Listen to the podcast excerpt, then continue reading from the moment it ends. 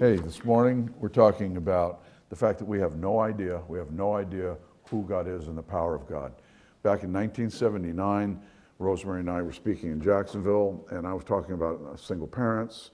And, uh, sing, and uh, the guy who put this convention together walked me to my car, and he said, you need, to me, you need to put that in a book. And I'm starting to laugh um, because in a graduating class of 1,200, I was number 588 uh, writing books and didn't get out of high school till 19. So writing books is probably not going to ever happen. And Rosemary's listening, and we're driving back from Jacksonville, and she reaches into her briefcase and pulls out a legal pad, and she says, just give me 20 like chapter titles or 20 topics that you would if you were going to write a book. Rosemary, I'm not going to write a book. Just give me 20. So I gave her 20. We came back. I handed it to my secretary at that time was Lillian, and Lillian typed it up, and I left these two pages of basically uh, chapter titles uh, on the corner of my desk. And that summer, uh, we had we hired three interns from Wheaton College to come in and help us with the summer. And uh, one of them was a guy named Tim Bonarchuk. And Tim, at the end of the summer, said, Can I have a copy of that? And I said, You can have the whole thing. He said, No, I just want a copy. And he took the copy of the outline that had been on the corner of my desk. And I get a call about a month later, uh, and I, the guy says, My name is Dr. Wendell Hawley. I'm editor in chief of Tyndale House Publishers. I want to talk to you about your book. Well, I thought it was one of my friends messing with me. So I was so unbelievably rude to this man. And he, and he says, Wow, you must have some fun friends. He said, I'm going to write you a letter on my letterhead. And I, and I think, Yeah, right. Send it. So I get a letter from Tyndale House Publishers and I call him back. And I said, I am so sorry. He said, No, in all my years, I've never had anybody handle me like that. He said, we, we, have been talking about it since then. He said, So uh, let me talk to you about the book. I said, Dr. Hawley, let me be honest with you. I have no clue how to write a book. I don't know how to write a book. He said, Just write a chapter and send it to me. I said, I'll write a chapter. I'll write a chapter. I wrote him a chapter, and he calls and says, I would, if I were you, I would change a couple of these things. Now, next chapter. He said, You got 20 chapter headings on, on your thing. Next chapter, next chapter. I said, How did you hear about me? He said, Well, Tim Bonarchuk goes to Wheaton College, as you know, but he was making some money on the weekends building a deck on the back of my house and came one time. So basically, Tim Bonarchuk is your agent and came and, and handed us that. So I finished the 20, and honestly, I didn't think it ever, not a chance. The book comes out, which freaked me out, in November, and I started going and setting up little tables and doing conferences. And month of November, I made $500 uh, selling the book. And Dr. Hawley calls back, and the author's price is 50%.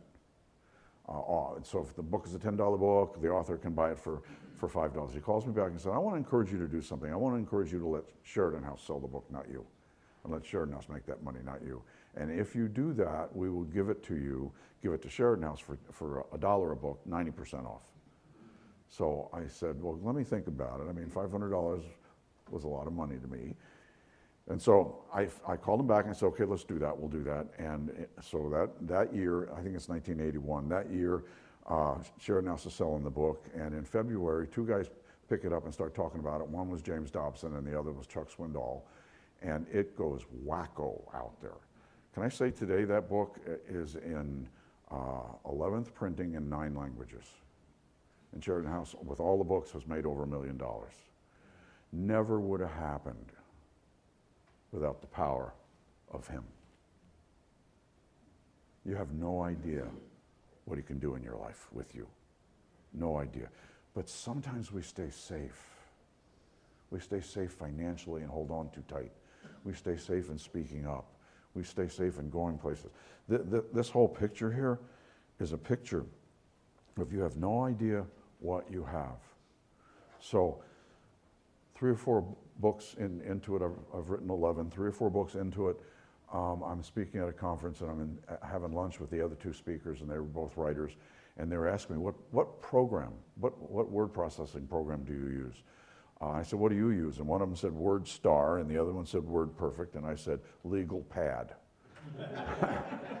I use Legal Pad, and I take it to Lillian, and she types it up.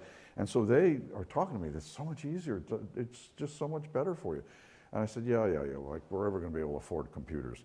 So I'm meeting with a couple, and I've met with them two or three times, and I said to this uh, guy as he's walking out, I said, where do you, Where do you work? What do you do? And he said, I work for NCR. I'm the head guy of NCR uh, down here. And he said, and I, NCR made computers back then. And I said, and I noticed, he said, I noticed when I walked in, your secretary didn't have a computer. You don't have a computer. I said, no, well, I, I, no, we don't. So next week, a computer arrives for Lily and a computer arrives for me. And in the goodness of God, a 20 something intern arrives uh, to sit with us and teach us each how to actually turn them on and do something with these computers. It was a game changer. You have no idea. You have no idea who he is. I'm convinced when we get to heaven and, and we meet these people, when we meet these people that we thought were so, such, it's just because they trusted God. They were regular, normal people like us. The passage of scripture we're looking at today, and Paul's turning, definitely turning a corner as we head into chapter three. And somebody asked, will we ever be done with Colossians? Yes. Mid May, we'll be done with Colossians. Since you have been raised to new life with Christ, set your sights on the realities of heaven where Christ sits in the place of honor at God's right hand. At God's right hand. I guess for me, one of the cool things in there, new life with Christ. There's so much in this verse, but new life with Christ, with Christ. You're not alone. And the evil one wants to make you feel like you're alone. And does anybody know what I'm dealing with or what I need right now? You're not alone. You're not alone. Yeah, one of the most evil attacks from Satan is to try to make you feel alone. When you acknowledge Christ as your Savior, you are no longer alone. You are no longer alone, period. End of story. You're no longer alone. He's got you. You're no longer alone in this world. And one of the saddest things about this whole virus thing is how people feel so alone in their homes, especially older females.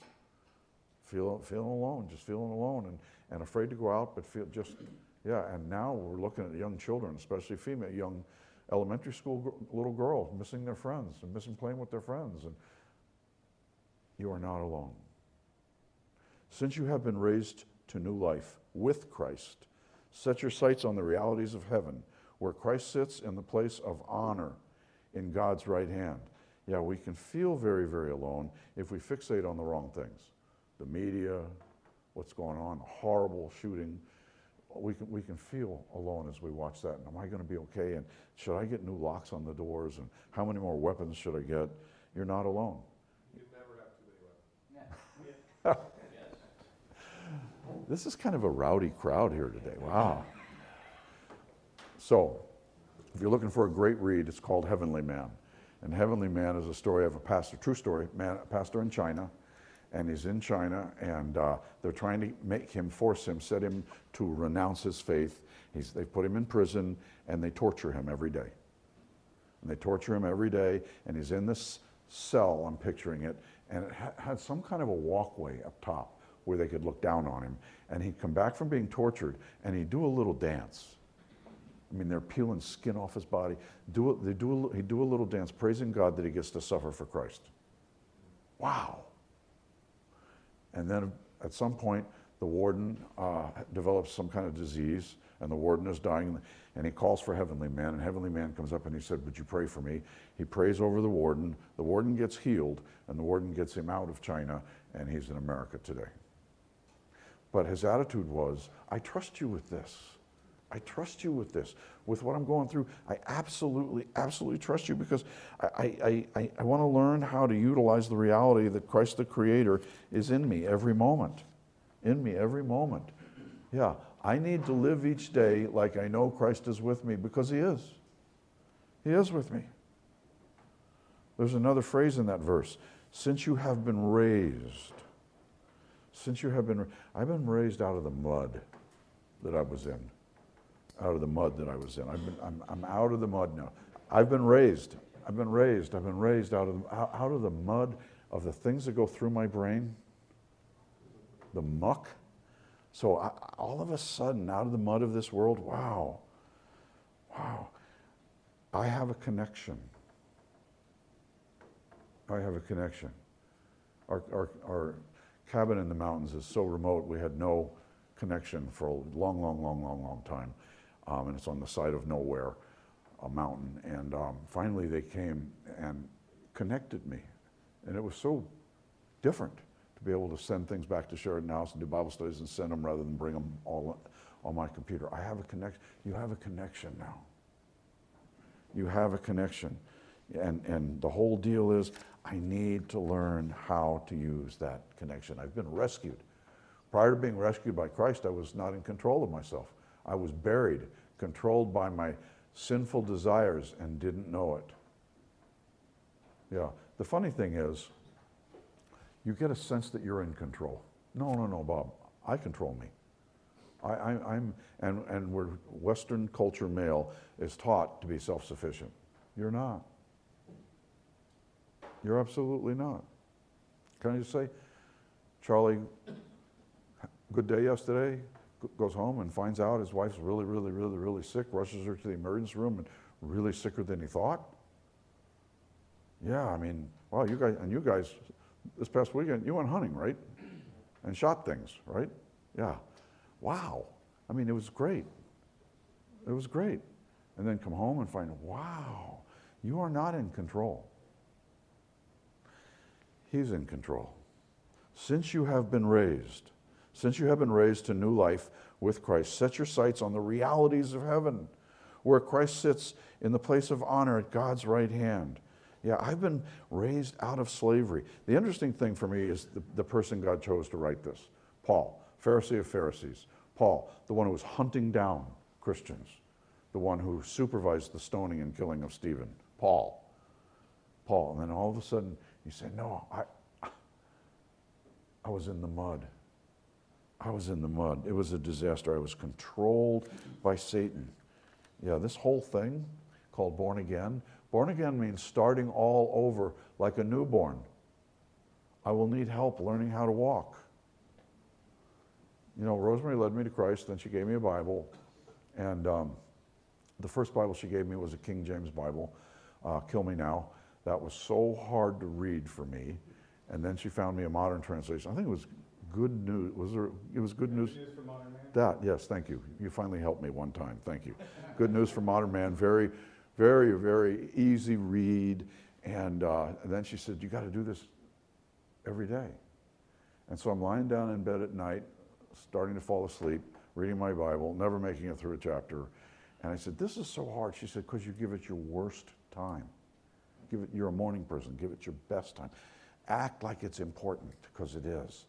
Yeah, it was amazing. So I, have got to learn how to do this walk. I do have some help. And, part of the help is the Holy Spirit in me. And if when we're in heaven, when Jesus puts on the marquee out in front of the, uh, the big cathedral, uh, explaining the Holy Spirit, I'll be there every service. It'll take a thousand years. I don't know how the Holy Spirit works in me, um, but the Holy Spirit is in me, and the Holy Spirit is whis- whispering, Bob, don't look at that walking by. Don't look at that. Stop. Bob, would you look at that walking by if your wife was standing next to you? Stop. Don't, don't. And Bob, Bob, your anger, anger, son, stop. The Holy Spirit in me. But the Holy Spirit plucks this as I take it in, as I take it in, as I read it, and as I ask Jesus, okay, help me with this. I have my verses for the day, and then there's another step in this, and this is why this is so important. This is why, can I say, your church is so important. It's the people of God to help me. It's the people of God that I can go and say, um, help me with this. I don't understand this. Do you understand this? To help me. It's so important to be with other people and have these discussions. I, uh, when I came to work at Sheridan House, uh, before I came to work, one of the absolute requirements, there were only three employees then, and all three were required to be um, members of Sheridan Hills Baptist Church. And honestly, I'd never been in a Baptist church. Uh, we were going to Coral Ridge Presbyterian Church. And so I didn't know what Baptists do, but I'd heard. Uh, when you grow up in the North, you hear weird things about uh, the church in the South, and on and on and on. And so I'm, i said to Rosemary, we're going to go and, and uh, look at it. And she, you know, Rosemary had been to all churches. So I go to Sheridan Hills, and it, it was, it was awesome. He was probably the. They didn't have snakes? They didn't have snakes, but the praise and worship leader had a white belt and white shoes on, which weirded me out completely. Um, but we're, we're, there, and um, you know, that is something that occurred to me. I can't believe you brought that back to my mind. And I realized, wow, this is great. This is great. And their mission statement, three point mission statement win the lost, disciple the one, care for the fellowship. win the lost, and once you've won the lost, disciple them. Don't just, and then care for the fellowship, care for the widows, care for the fellowship. Yeah. Colossians 3 2 says, Think about the things of heaven, not the things of earth. I don't know that there's a time in my life that this has ever been a more important thought. Thinking about this. You know, I stayed off the media completely. I'm done. And then I get a, I get a phone call from a friend who's in law enforcement, and he tells me about the shooting of the FBI agents and everything that was going on. And I just, I was in my car. I was like, wow. And, and it gets in there. But greater is He. Greater is He. Think, think. Well, Bob, what are you thinking about? When you pull out of here, what do you think about? When you drive around, what do you think about? Be careful what you think about. It'll, it'll absolutely take you down. Yeah, what am I fixating on? Yeah, one of the purposes of the church is to teach us how to walk. Teach us how to do it, how to fixate, how to think about these things, how to do it. That's one of the jobs of the church. Yeah. But my job is to focus on today. This is the day the Lord has made. So I worked on my, I, I, think I set a record at FAU for my doctorate. I worked on my doctorate from 1974 to 1994. Uh, I set a record for most amount of time it took anybody to get a doctorate. And I kept asking my major advisor, how much longer? He said, well, you're taking five hours a semester. Just focus on this semester. But how much could you just give me so I could start checking? No, I'm not going to do that. And I, I think the good thing about him telling me that is if I knew it would take from 74 to 94, nah, driving up to Boca for five hours one night a week. Nah. Focus on today rather than asking God, how much longer? Focus on today. Focus on today, period. End of story. Why is that hard? Any thoughts on that? Why is it hard for me not to be have my mind way out there or my mind polluted or and just this is the day the Lord's made? Why what what's why is that hard? Control. I'm sorry, I'm deaf, remember? Yeah. Yeah.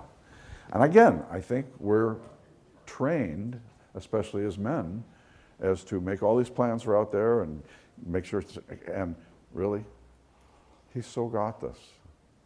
He's so got this. And, we're, and to worry about our finances, and, and you, you get in your brain, if I just had this much in, in, in my savings, um, or, and all of a sudden you get whatever your number is, and, and well, this much.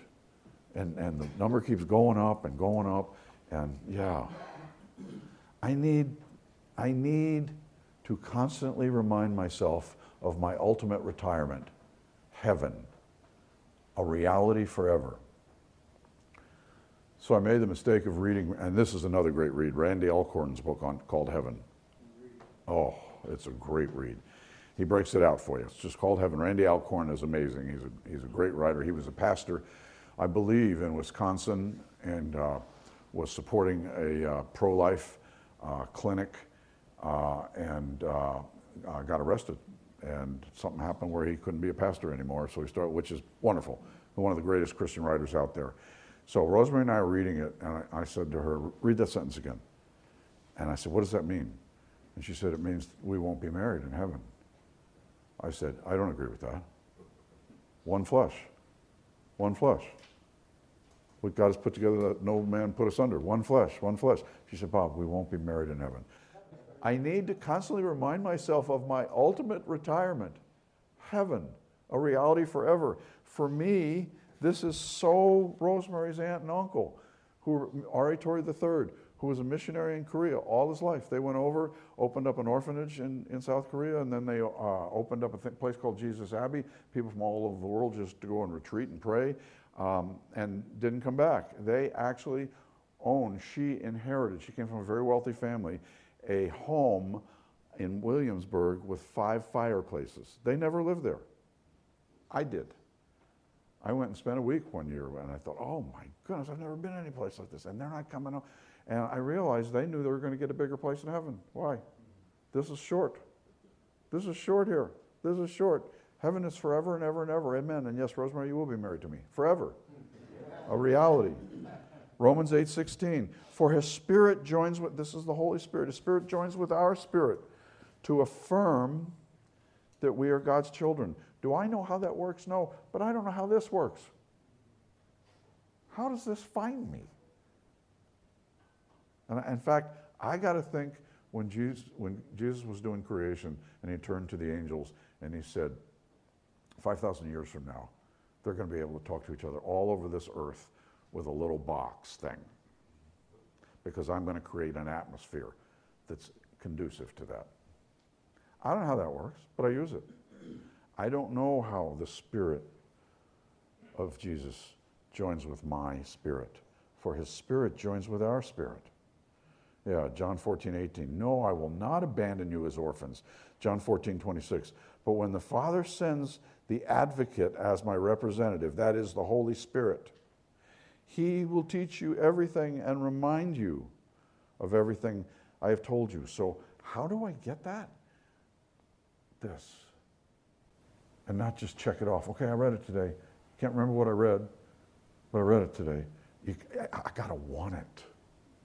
You know, it's like, and it's so interesting to me. It is so much like marriage. I, I married Rosemary because she's gorgeous, uh, home, homecoming court at our university, and I married her, uh, and shapely, so I married her. And then after we get married, um, she starts saying things. Tonight, could we not watch a game? Could we just sit down and talk? Really? I mean, I didn't say that because I didn't want to sleep on the couch, but I remember thinking, about what? Can you give me the questions so I can get prepared? And the whole word tonight means anywhere between 15 minutes and four hours. Help, help me. Could we have some limitations here? And watching uh, God use her beauty to make me realize, okay, I, I really do need to talk and listen. Um, so I'm talking and listening and realizing this is good. And I honestly believe in when God describes marriage, he says, and he says, the man and the man and his wife are both naked and not ashamed. I don't think that's a reference to physical nakedness. I think that's a reference to me who never had anybody I was close to that I can just share naked. I can just share what I'm afraid of, what, are, what, I, what if this doesn't work, how, and just have somebody who knows me. And I think that's also why God had you marry your opposite. Because I spent 10 years thinking he had me marry my opposite to punish me for what I did in high school. Mm-hmm. How, how, is, how is this working here? We're, how could we be so incredibly different? But the two will become one. The two will become one two different people becoming one. But Bob, I did that for you to teach you the value of intimacy. Now do that with me, son.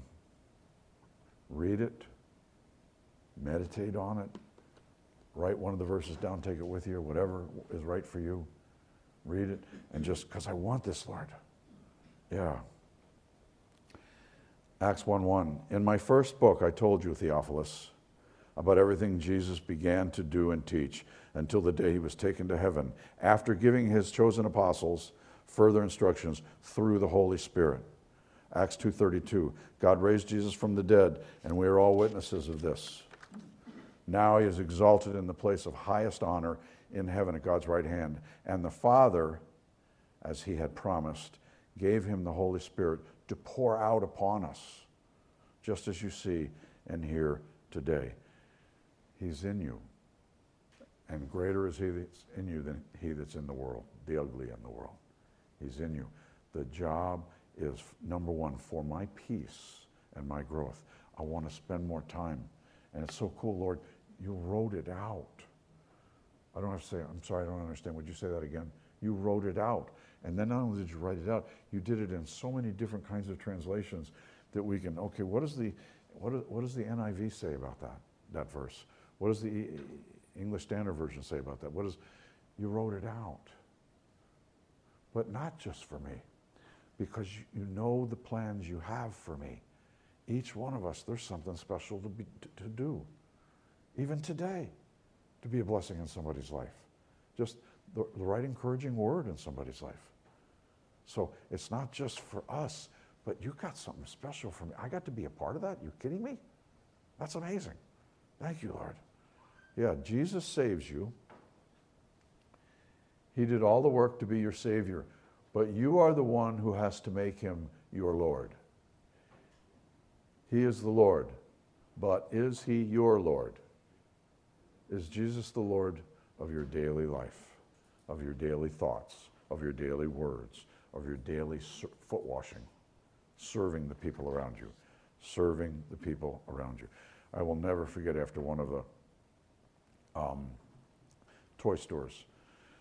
And it was time to put toys back in the big truck and, and take them to the back. And uh, one of the single moms uh, that we've worked with forever, I love this lady, she's a bailiff. And I said, uh, she came up to me and said, Can I ask you a question? She said, Is that Judge Aleman putting toys back in the truck? And I said, Yeah, Cheryl Aleman's here all the time, just schlubbing things. She's from Michigan. I tried to stop her. Can I give you a different job? No, let me do this. I need to do this. I spend all day, all my days in court. I needed, I need to be doing this. And that bailiff just was there, tears coming down her face, serving, served to the point that people are absolutely, totally shocked. Yeah, it's my responsibility to pursue an ongoing, deeper relationship with God. Then, through the Holy Spirit, God will reveal to me the things He wants me to know and do. To know and do. Find a best time to develop your relationship with God. And like marriage, it's better to listen than to do all the talking. It's better. What am I? I hear what I. But what, what is this for me, Lord? And then, Lord, as I walk out, I don't want to walk out like those pious religious guys walking past the guy on the side of the road. I want to be the Samaritan. I want to be looking who, what, what can I do today for your glory? And, I, and he won't waste your day. He won't waste your day. And as you do it, then you see bigger things and wow, Lord, how did you do that? I've told this story before. Um, but when I was a uh, member of Coral Ridge, and it was, it was when Coral Ridge was on Commercial Boulevard, and there were only about 250 people in church, and Dr. Kennedy would see me going in and out, and he said, I never see you for evangelism explosion training. Are you going to come? And I didn't know how to say no, and so I took evangelism explosion, and it's a 13-week course, and I knew that they wouldn't make us go out and share the gospel till the end of the course. I was wrong. Uh, the, the second week, uh, our, our trainer took two of us out, uh, to, uh, Rosemary was with another group, took two of us out to share the gospel. And we get to this house, and uh, they let us in, and he did the worst job on the planet. It was a horrible presentation. I mean, I'm a Christian and couldn't find Christ in the middle of that presentation. And asked the guy the diagnostic question in, in evangelism Does this make sense to you? And I'm thinking, dude, don't ask that question. And the guy and his wife pray to receive Christ. God wants to stretch you so you can see his power. And you know that there's only one thing you can possibly do to please God. It's in Hebrews 11. Without faith, it's impossible to please God. That means trust him past your abilities, trust him past your, your wealth, trust him past. Without faith, it's impossible to please God. Please him by trusting him.